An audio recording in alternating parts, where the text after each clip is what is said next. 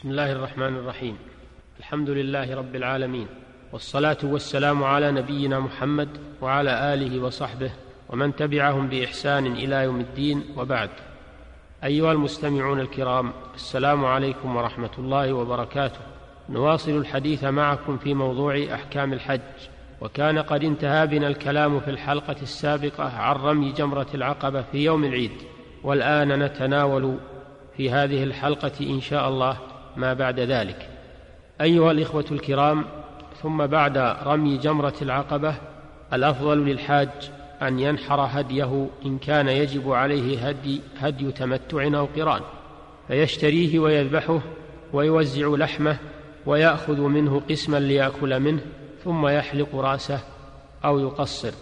والحلق أفضل لقوله تعالى محلقين رؤوسكم ومقصرين. فبدأ بالمحلقين. ولحديث ابن عمر أن رسول الله صلى الله عليه وسلم حلق رأسه في حجة الوداع متفق عليه ودعا صلى الله عليه وسلم للمحلقين ثلاث مرات ودعا للمقصرين مرة واحدة مما يدل على أفضلية الحلق على التقصير فإن قصر وجب أن يعم جميع رأسه ولا يجزئ الاقتصار على تقصير بعضه.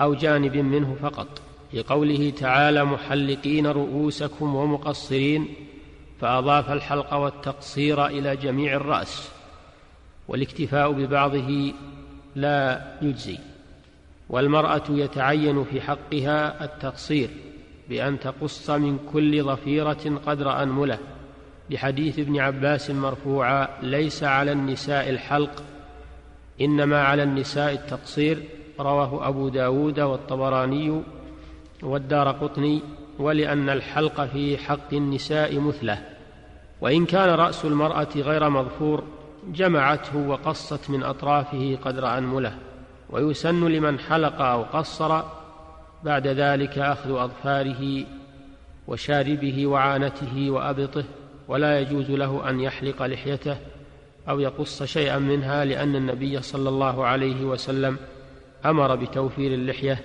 ونهى عن حلقها وعن أخذ شيء منها والمسلم يمتثل ما أمر به النبي صلى الله عليه وسلم ويجتنب ما نهى عنه والحاج أولى بذلك لأنه في عبادة وجاء يريد الأجر والثواب ومن كان رأسه ليس فيه شعر كالحليق أو الذي لم ينبت له شعر أصلا وهو الأصلع فإنه يمر الموسى على رأسه لقوله صلى الله عليه وسلم إذا أمرتكم بأمر فأتوا منه ما استطعتم.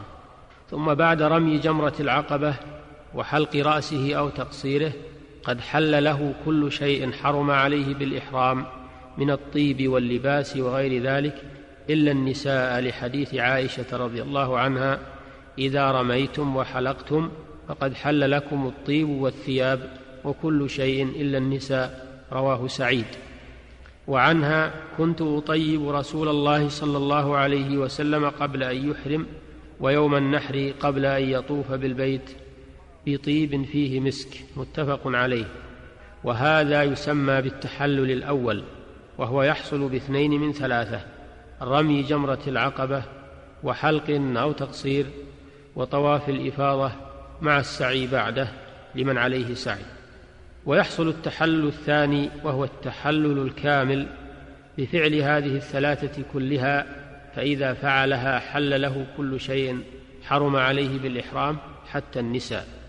ثم بعد رمي جمرة العقبة ونحر هديه وحلقه أو تقصيره يفيض إلى مكة فيطوف طواف الإفاضة ويسعى بعده بين الصفا والمروة إن كان متمتعا أو قارنا أو مفردا ولم يكن سعى بعد طواف القدوم.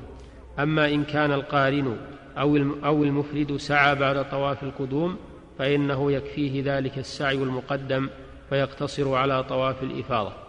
وترتيب هذه الأمور الأربعة على هذا النمط رمي جمرة العقبة ثم نحر الهدي ثم الحلق أو التقصير ثم الطواف والسعي. هذا الترتيب سنة. ولو خالفه فقدم بعض هذه الأمور على بعض فلا حرج عليه لأنه صلى الله عليه وسلم ما سئل عن شيء قدم ولا أخر إلا قال افعل ولا حرج لكن ترتيبها أفضل لأن النبي صلى الله عليه وسلم رتبها كذلك.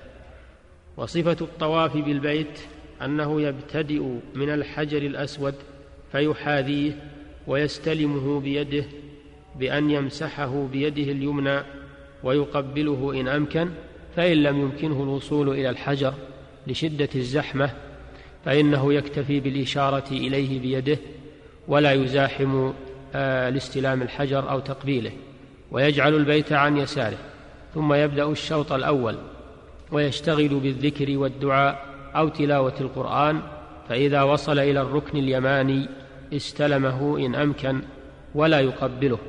ويقول بين الركن اليماني والحجر الأسود ربنا آتنا في الدنيا حسنة وفي الآخرة حسنة وقنا عذاب النار. فإذا وصل الحجر الأسود فقد تم الشوط الأول فيستلم الحجر أو يشير إليه ويبدأ الشوط ويبدأ الشوط الثاني وهكذا حتى يكمل سبعة أشواط.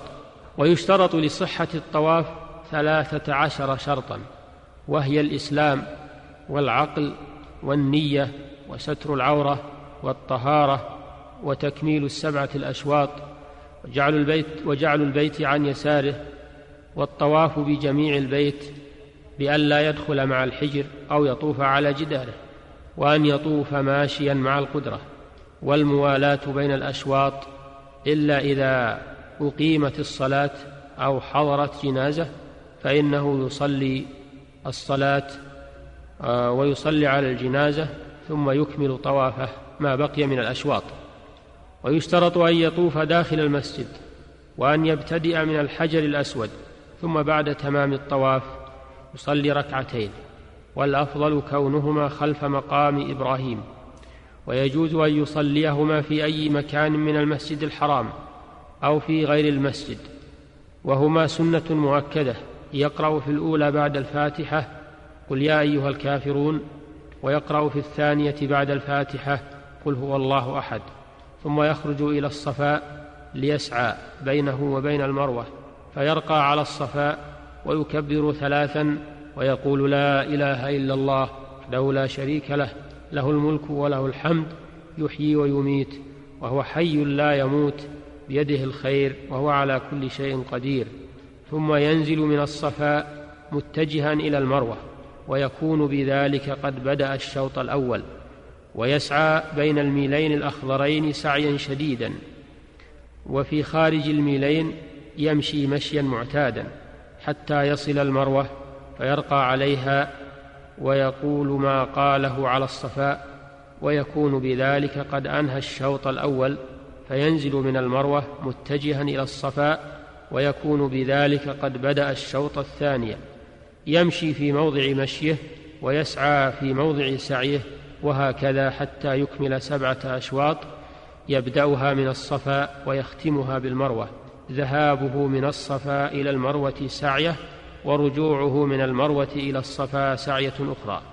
ويستحب أن يشتغل أثناء السعي بالدعاء والذكر وتلاوة القرآن وليس للطواف والسعي دعاء مخصوص بل يدعو بما تيسر له من الأدعية وشروط صحة السعي النية واستكمال ما بين الصفا والمروة وتقدم الطواف عليه أيها المستمعون الكرام إلى الحلقة القادمة لنستكمل الحديث عن بقية أحكام الحج إن شاء الله.